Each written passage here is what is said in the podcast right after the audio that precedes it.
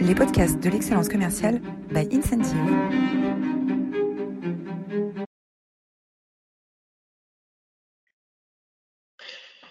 Bonjour à tous, bienvenue pour cette nouvelle édition des masterclass de l'excellence commerciale. Je suis Roland Massenet, j'ai le plaisir d'accueillir aujourd'hui euh, Nathalie Estella. Bonjour Nathalie. Bonjour Roland. Alors Nathalie, vous êtes euh, executive coach, vous êtes professeur affilié à l'ESCP euh, et euh, en, préparant cette, cette masterclass, vous nous avez donné cette phrase très inspirante de Lao Tse. Un leader excelle lorsque les gens savent à peine qu'il existe. Quand son travail est accompli, son objectif atteint, tous se disent on l'a fait nous-mêmes eh bien, c'est cette, euh, ce leadership, ce leadership de transformation euh, que nous allons essayer de, de, décortiquer euh, avec, avec vous aujourd'hui. avant de commencer, un grand merci à tous de votre fidélité. vous êtes formidables. Aujourd'hui, vous êtes un peu plus de 400 inscrits pour cette nouvelle masterclass de l'excellence commerciale.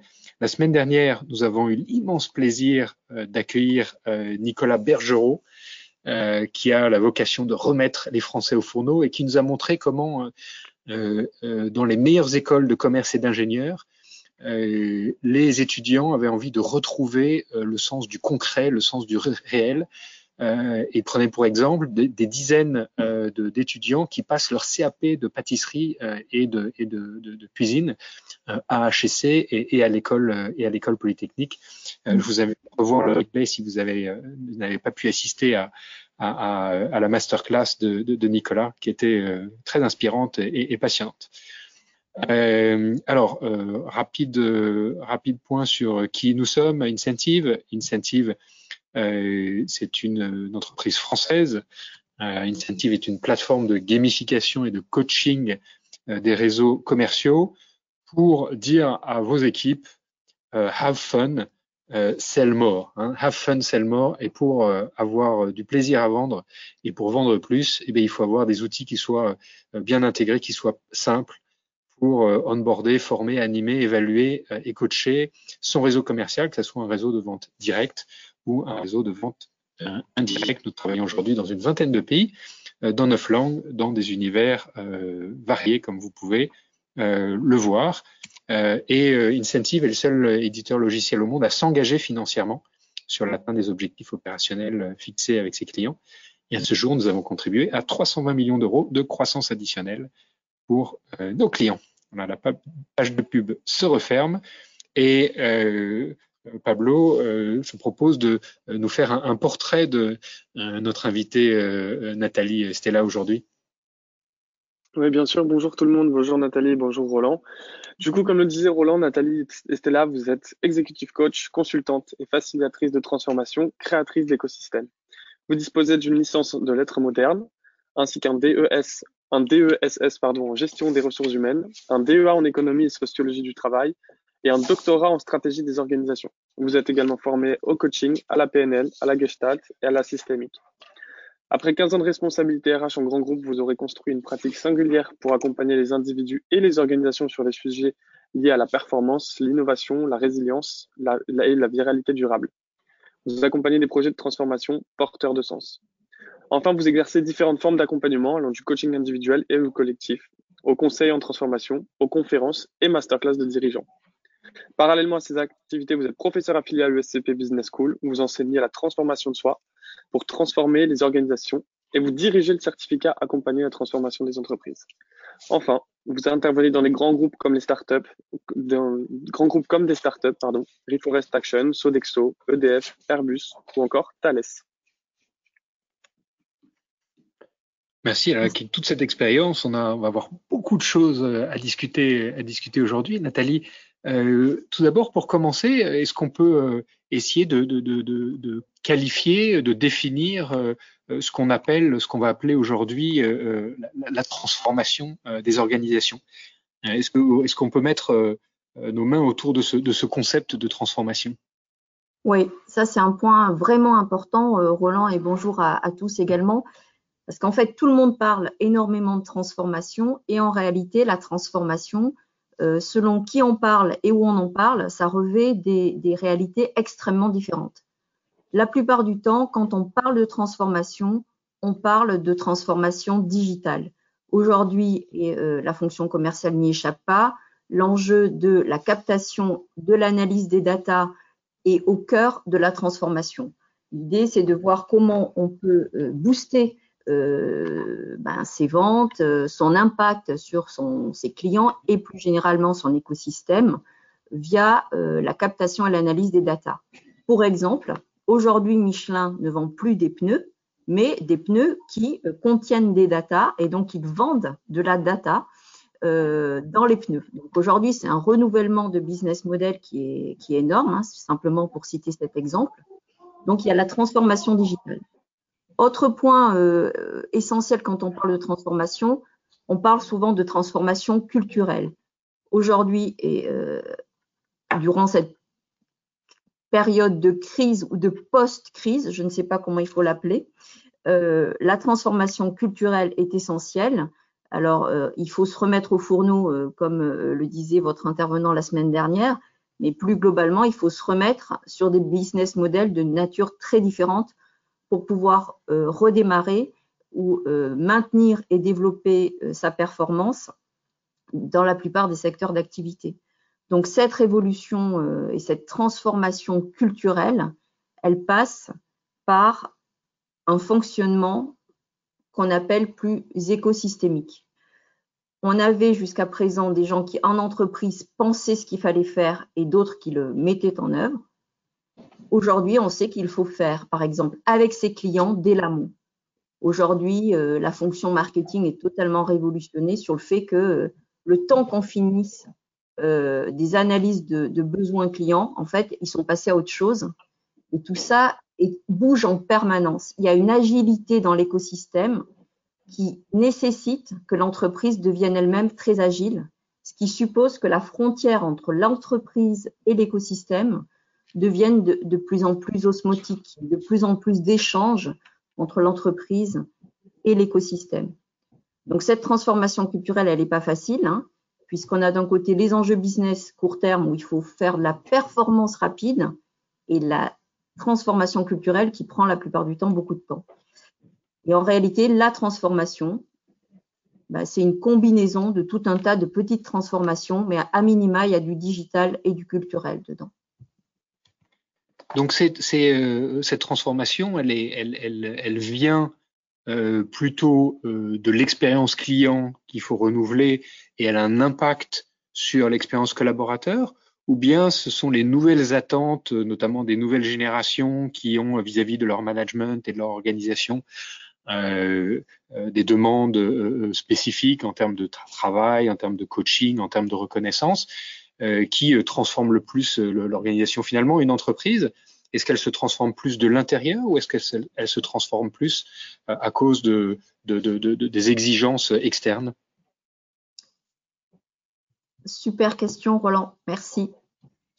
Évidemment, l'entreprise, euh, comme elle est quand même conditionnée par la durabilité de son modèle en grande partie économique, elle a longtemps été euh, ce qu'on appelle centré client, client centrique, enfin voilà. Donc pendant des années, on a fait le mouvement de l'extérieur vers l'intérieur. Aujourd'hui, on a vraiment beaucoup de, gens, à la fois des chercheurs hein, qui travaillent un peu hors sol et qui disent aux gens d'entreprise comment il faut faire, mais aussi des patrons d'entreprise et le premier de ces patrons, ça a été euh, Vinit Nayar, qui est un Indien, donc c'est une culture différente, mais il a écrit un, il a mis en place un certain nombre de pratiques dans son entreprise, dont il a fait un livre qui s'appelle Les employés d'abord, les clients ensuite. C'était très fort, pour dire que finalement, il y a un principe de base qui est la symétrie des attentions. Si l'on veut que nos collaborateurs s'adressent aux clients avec des manières renouvelées, avec des manières agiles, en étant totalement engagé, en étant disponible aux clients, cela suppose qu'à l'intérieur de l'entreprise, on ait le même type de pratique vis-à-vis de ses salariés. Et donc cette idée de création de valeur des salariés vis-à-vis des clients nécessite que les managers s'appliquent des modes de management renouvelée dans une proximité, une attention, un feedback régulier, un contact régulier. Et donc cette symétrie des attentions, elle est vraiment au cœur de la transformation. Et aujourd'hui, on a tendance à dire, alors ça dépend des cultures d'entreprise et de leur niveau de maturité, hein, mais sans dire qu'il faut que ce soit d'abord l'extérieur ou d'abord l'intérieur, à minima, c'est de vraiment englober cette symétrie des attentions pour faire en sorte que ça tienne dans la durée. Alors là, on parle beaucoup de, on parle beaucoup d'humains, hein, la symétrie des attentions vis-à-vis des clients, vis-à-on des collaborateurs. Euh, mais quand on discute avec euh, nos clients, euh, ils n'ont qu'un seul mot à la bouche, c'est transformation digitale. on a l'impression que tous les processus sont en train de s'automatiser. on voit des, des, des, pans entiers de l'économie qui sont en train de se, se transformer. Avec, si je prends l'exemple de l'industrie pharmaceutique dans lequel on travaille beaucoup, en dix ans, euh, il y a euh, la moitié des visiteurs médicaux en France qui ont disparu, hein, des postes de visiteurs médicaux en France qui ont disparu, sans parler de tous les call centers qui progressivement voient leur, leur, leur, leur, processus automatisé, robotisé. finalement, c'est une transformation humaine ou une transformation technique? C'est une transformation qui est technique et qui a de forts enjeux humains. Moi, j'ai dirigé pendant quelques années une chaire qui s'appelle l'usine du futur pour Safran et Michelin, dans lequel on voit bien que euh, dans les processus de fabrication dans les usines, oui, il y a de la robotisation, oui, euh, il y a de l'industrialisation de process euh, très forte qui modifie et diminue le nombre d'emplois. Ça, c'est très clair. Mais en fait, tout l'enjeu, c'est de savoir comment on va combiner cette industrialisation et cette mécanisation d'un certain nombre d'activités, avec certaines activités qui tout ne peut pas être processé. Euh, et, puis, on a le secteur industriel dans lequel on va processer, euh, dans la fonction commerciale, par exemple, la relation client, même si elle se digitalise, euh, on le voit bien notamment dans le secteur bancaire, les, les, grands groupes bancaires à la fois développent leur activité digitale, ils ferment un certain nombre d'agences, euh, d'agences, mais ils maintiennent quand même cette activité d'agence. Aujourd'hui, on, voit bien que, euh, par exemple, euh, dans l'agroalimentaire et le retail, même si on peut commander ses courses et se les faire livrer ou aller les chercher avec sa voiture parce qu'on les a commandées en digital, les magasins restent ouverts. Donc il y a une transformation.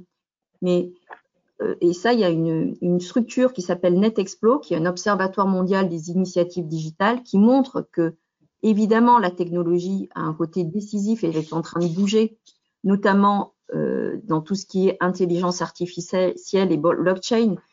Mais en fait, la, grosse transformation est autour de l'usage lié à cette digitalisation.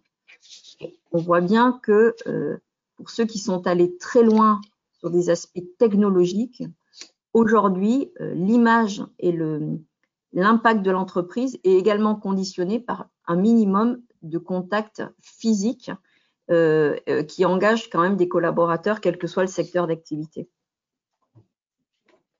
Oui, on sent, que, on sent que dans beaucoup de, dans beaucoup de secteurs, vous mentionniez le, secteur de, la banque de détail, qu'on connaît aussi bien, euh, mais également dans le retail. Hein. Dans le retail, on voit que le, grand succès euh, aujourd'hui euh, du, du, retail, c'est le retail de proximité avec Franprix qui va dépasser les 1000 points de vente, les 1000, points de vente en, France, et, qui se développe finalement conjointement avec des services digitaux, plus digitaux de, de livraison à domicile extrêmement rapide. Donc on a besoin à la fois de ce digital euh, et puis de cette proximité euh, humaine qu'on recherche maintenant dans, tous les instants.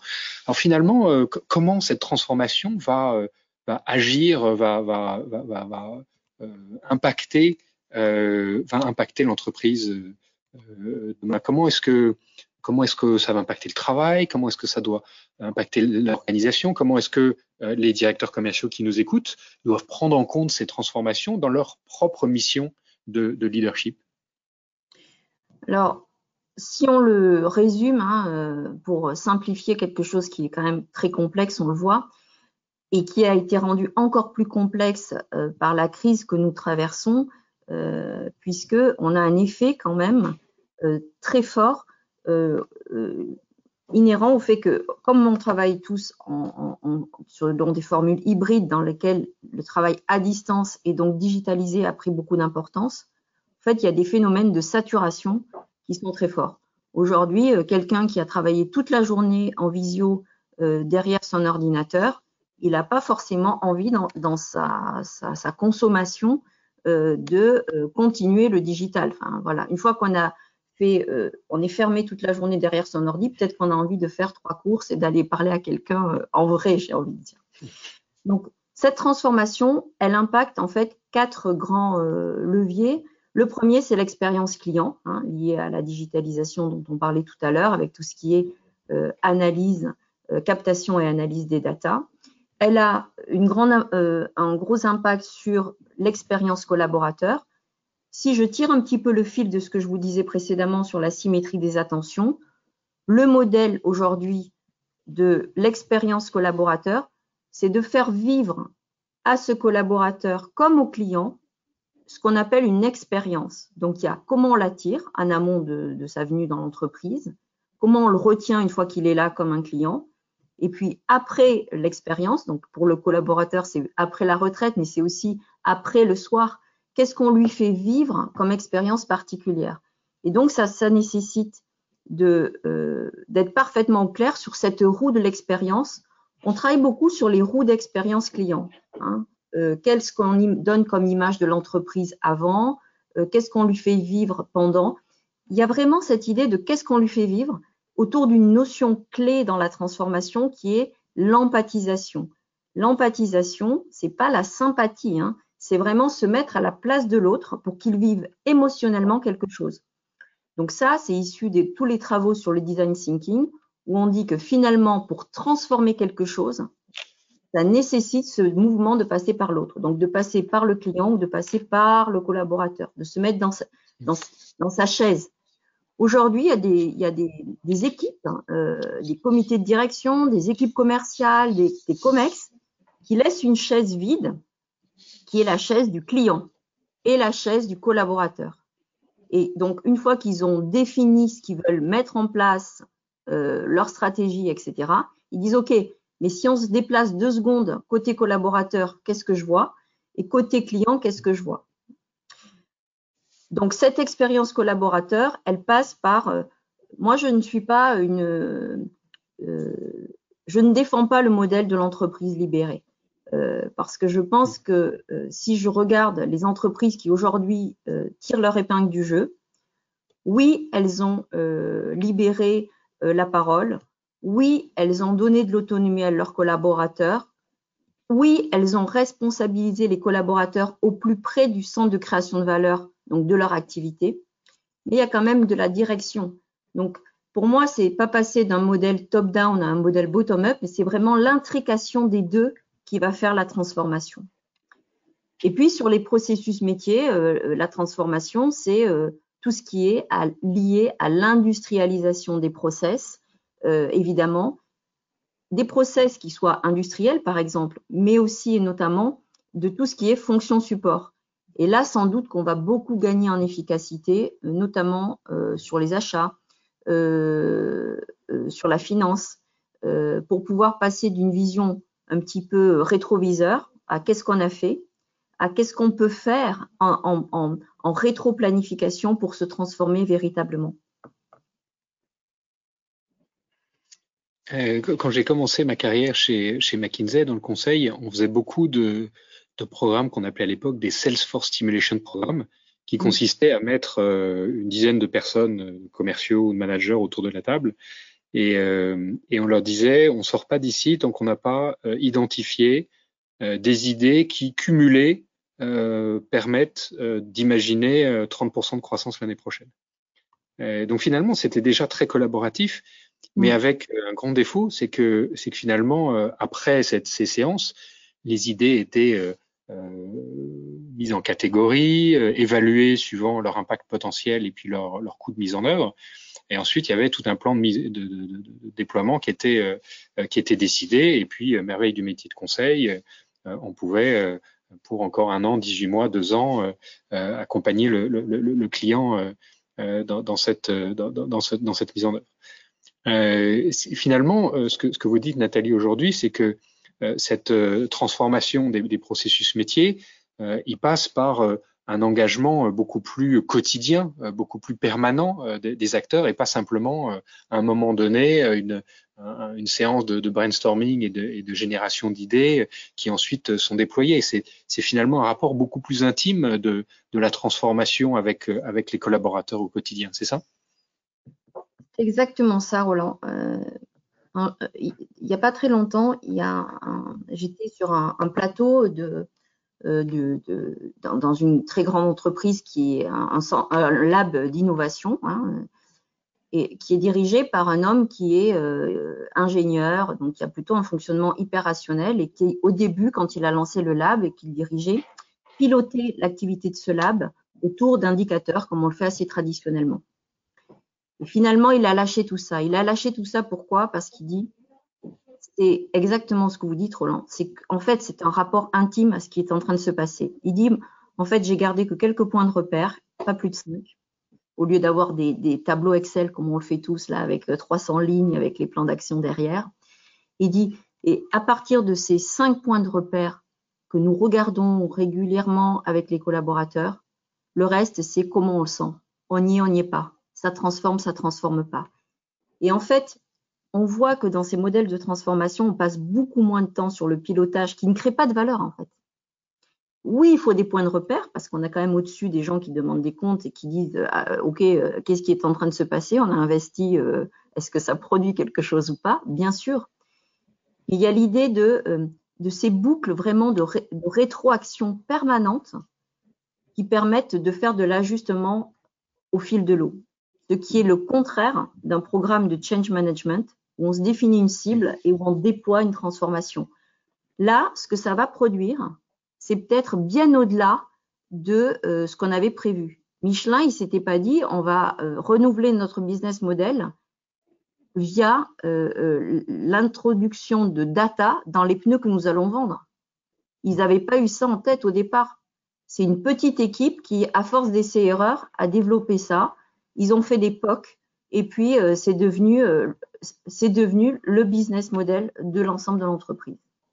Donc, dans la transformation, il y a l'idée que quelque chose émerge qui n'est pas que prévisible. Il faut le piloter, mais de manière légère. L'essentiel, c'est vraiment ce qu'on produit. On est centré et focus sur produire plus que rendre des comptes, ce qui nécessite un fort niveau de confiance a priori. Et alors, dans, ce, dans ce contexte, on a besoin de, de, créer euh, ces conditions. Quelles sont les, les, nouvelles compétences, les nouvelles postures euh, de leadership que, doivent adopter euh, les, directeurs commerciaux, les directeurs généraux pour accompagner leurs équipes dans ces transformations?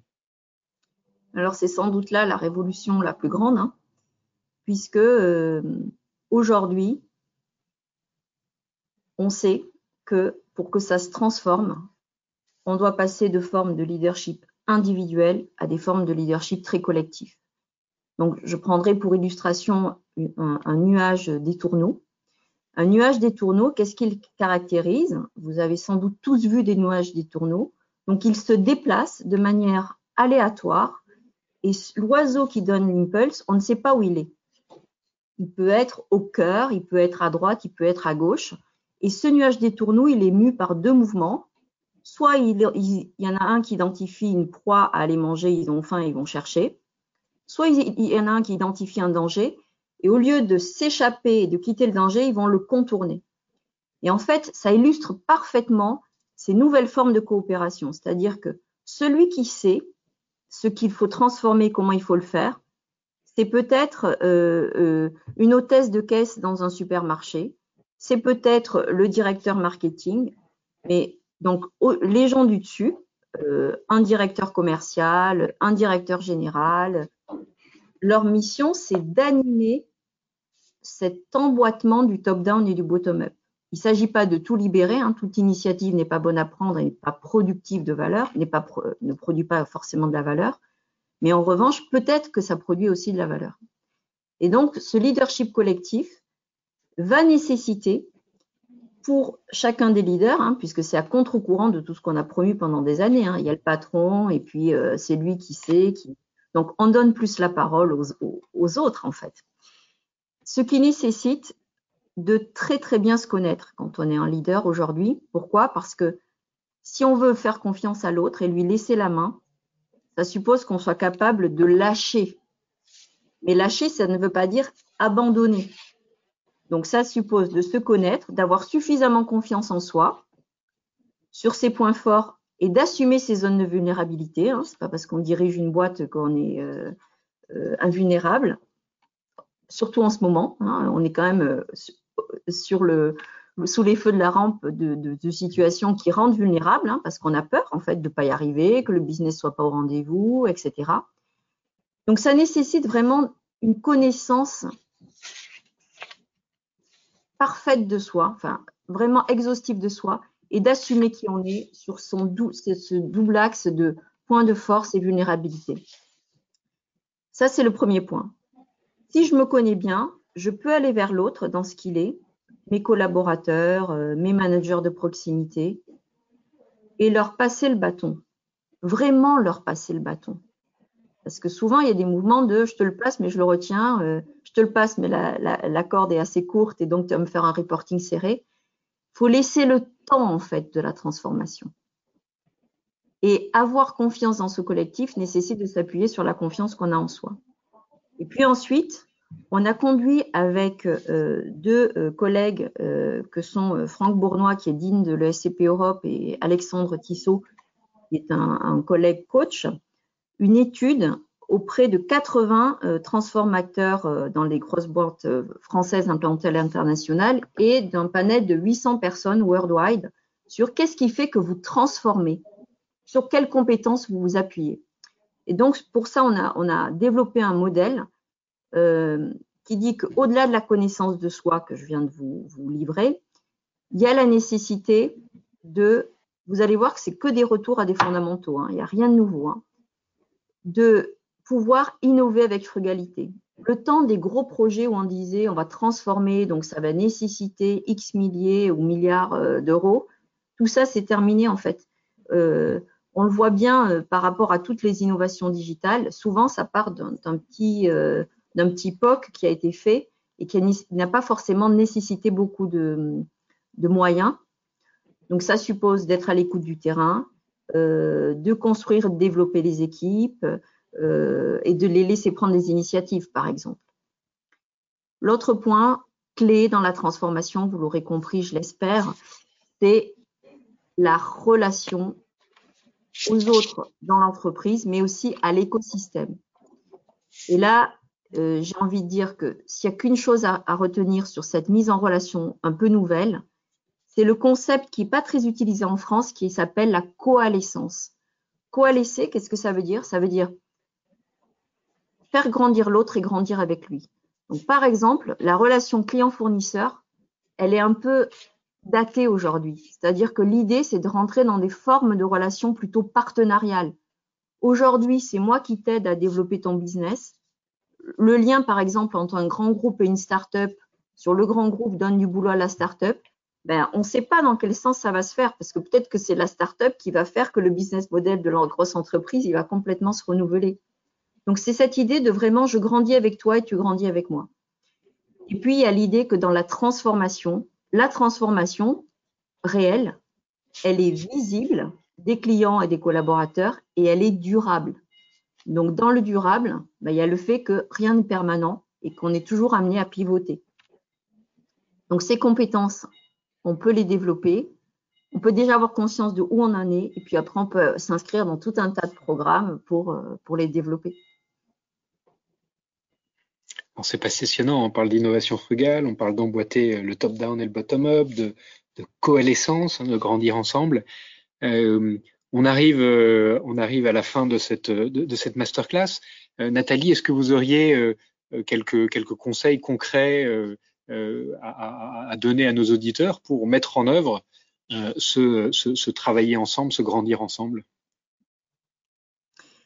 Alors, je dirais que s'il n'y que trois points à retenir, hein, vraiment euh, trois points clés, le premier, c'est d'observer et d'écouter les parties prenantes, les parties prenantes étant les clients et les collaborateurs dès l'amont. C'est-à-dire, on ne définit pas ce qu'on va mettre en œuvre et après, on, leur demande ce qu'ils en pensent. C'est vraiment les associer dès l'amont. Hein. Le découpage, il y a ceux qui pensent, il y a ceux qui mettent en œuvre, c'est terminé. Et donc, dans la transformation, on apprend vraiment ça. Ensuite, il y a vraiment l'idée de scénariser l'expérience. Pour que ça marche, il y a vraiment cette idée de l'empathisation. Quelle est l'expérience que je vis? Euh, J'ouvre un compte bancaire, euh, je fais une demande de prêt, euh, je vais acheter de quoi manger. C'est quoi l'expérience qui fait que je vais aller à cet endroit, dans cette entreprise, plutôt que dans telle autre? Et ça, c'est tellement lié, en fait, au fait que je vive une expérience également émotionnelle. On le voit bien avec le développement du bio, euh, par exemple, et des circuits courts aujourd'hui. On vit quelque chose, on participe à un écosystème qu'on favorise. Euh, et puis ensuite, euh, j'ai envie de dire que transformer, c'est transgresser. Il y a vraiment l'idée du trans, ce qui suppose bah, de se faire confiance, d'y aller et de maintenir cet effort d'y aller dans la durée comme on, le sait tous, Steve Jobs, il n'a pas créé Apple euh, en une seule fois. Et euh, son aventure a été faite de tout un tas de cycles heureux et malheureux. Euh, non pas que ce soit forcément un modèle managérial, hein, Steve Jobs, et dans son aventure, il y a quand même l'idée de tenir dans la durée. Donc voilà, être animé et puis le tenir dans la durée en associant les autres. Et ça, bah, il y a beaucoup de boîtes qui aujourd'hui peuvent témoigner du fait que ça fonctionne cette, cette persévérance extraordinaire des grands entrepreneurs. Hein.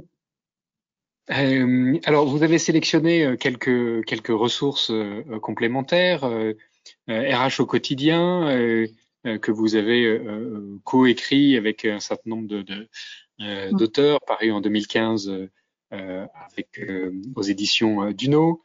un, un TEDx Great Leaders Transform Organization by Thinking Inside the Box, qui va un peu à, à, la, en opposition avec la grande la grande idée qu'il faut qu'il faut toujours aller chercher des océans bleus et donc penser en dehors de la boîte.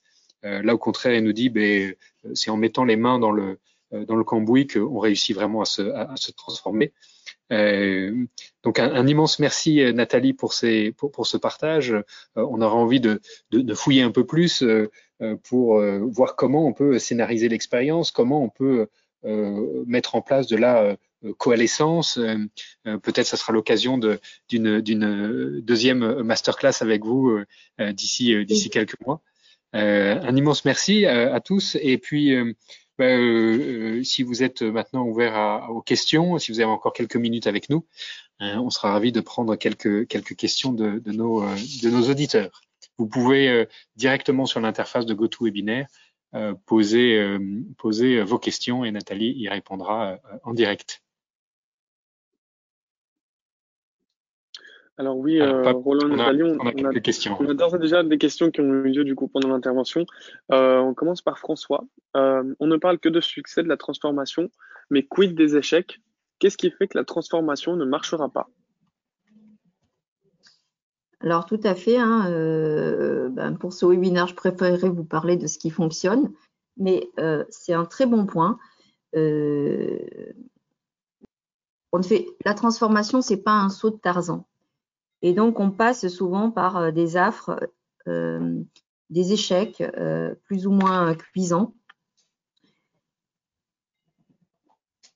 J'ai pas une vision exhaustive sur ce qui fait qu'au final une transformation échoue, mais ce que je vois dans, chez, chez, mes clients, et puis si je vois un peu, regarde un peu la littérature sur le sujet, la plupart du temps, ce qui fait qu'une transformation échoue, et ça, c'est vraiment pas nouveau. Hein. Les sociologues nous le disent depuis les années 60-70. Euh, c'est le fait que les parties prenantes, ceux à qui on s'adresse dans cette transformation, n'ont pas été associés dès l'amont. Donc, on a défini euh, des moyens euh, pour transformer, des axes de transformation, Et comme ils ne sont pas associés, eh bien, soit ils n'y arrivent pas, soit ils ne veulent pas, soit les outils ne sont pas adaptés. Enfin, il y a tout un tas de facteurs qui font que si on n'associe pas les utilisateurs de cette transformation, les destinataires de la transformation dès l'amont, en fait, la transformation,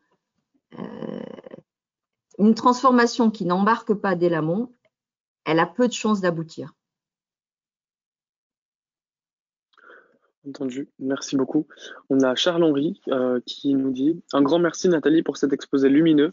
Quelle importance voyez-vous dans la création de sens pour réussir une transformation? Alors, euh, bah, avec le développement des entreprises à mission aujourd'hui, hein, on voit bien que, en effet, le sens, euh, et, merci pour cette possibilité de, de cette ouverture dans cette question pour dire que le sens, il est très lié aujourd'hui à l'impact écosystémique de l'entreprise. C'est-à-dire, au-delà du business que je fais, euh, quel qu'il soit, c'est quel est l'impact de ce business sur la société, sur euh, l'emploi, sur euh, le développement durable. donc, ce sens-là, il est essentiel, notamment lorsque on a parmi nos collaborateurs des jeunes dont on voit bien qu'un des premiers drivers motivationnels est autour de la question du sens. Aujourd'hui, euh, pour les, jeunes, euh, le, niveau de rémunération a pas moins d'importance. Et c'est pas aux commerciaux que vous êtes que je vais euh, dire ça, mais la rémunération n'a pas plus d'importance que le sens donné à l'action. Et le sens, ça ne veut pas dire forcément travailler dans une entreprise réputée vertueuse. Hein. On peut travailler chez Total qui est en train de prendre un virage vert. On peut travailler euh, chez Safran. et puis, on voit bien que tous les grands groupes, quelle que soit la nature de leur activité, sont en train de prendre un virage qui a un sens écosystémique ou lié au développement durable. C'est de plus en plus fort, ça, quels que soient les secteurs d'activité. Merci beaucoup. On finit avec deux questions. Donc Jean, comment gérer la pression pour atteindre des objectifs financiers ou en volume et prendre ce temps avec ses collaborateurs? Alors, je vais faire une réponse de coach qui peut paraître facile, mais plus il y a de la pression, plus il faut ralentir, en fait. Parce que si on suit le rythme de l'entreprise, qui, notamment en situation de crise, va se tendre considérablement pour atteindre des objectifs rapides, etc. On sait bien que ce qu'on va faire dans cette précipitation-là, il y a des chances que ça soit un peu plus de la même chose que ce qu'on faisait avant. Donc ce temps du renouvellement, il n'est pas facile à prendre hein, parce que l'entreprise et le système poussent à euh, faire rapide, euh, envoyer des signaux rapides de, succès. Donc ça, ça fait partie de l'aspect transgressif que j'évoquais tout à l'heure. C'est comment je reste dans le flux de l'entreprise. Et en même temps, de temps en temps, je m'en extrais pour pouvoir y revenir avec plus de force et plus euh, d'impact sur la performance, la mienne et celle de mes équipes.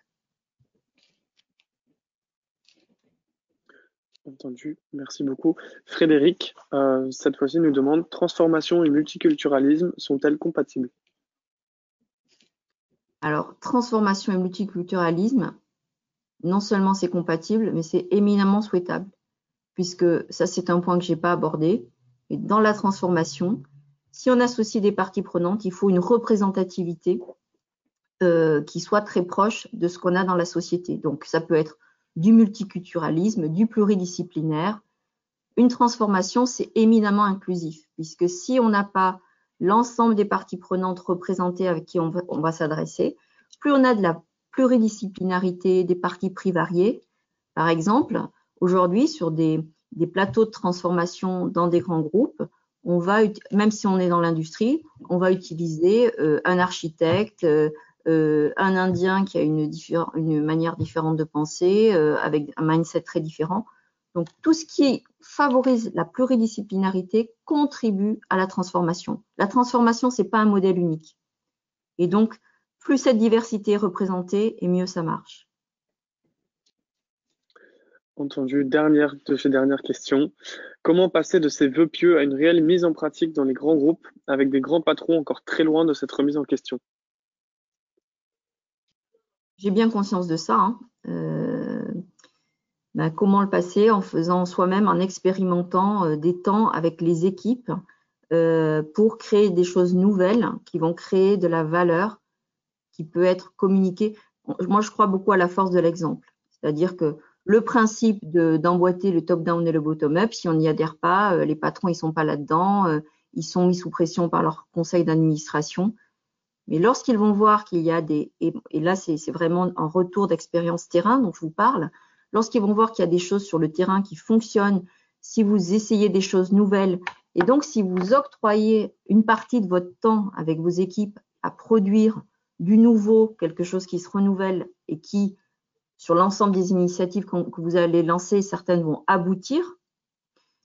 Ben, communiquer sur des, des, essais-erreurs et des essais réussites, euh, petit à petit, permet d'acculturer le haut. J'ai bien conscience que le haut aujourd'hui n'est pas forcément dans ce mood-là et que pour moi, la transformation, elle passe aussi par le mouvement du, milieu vers le haut également.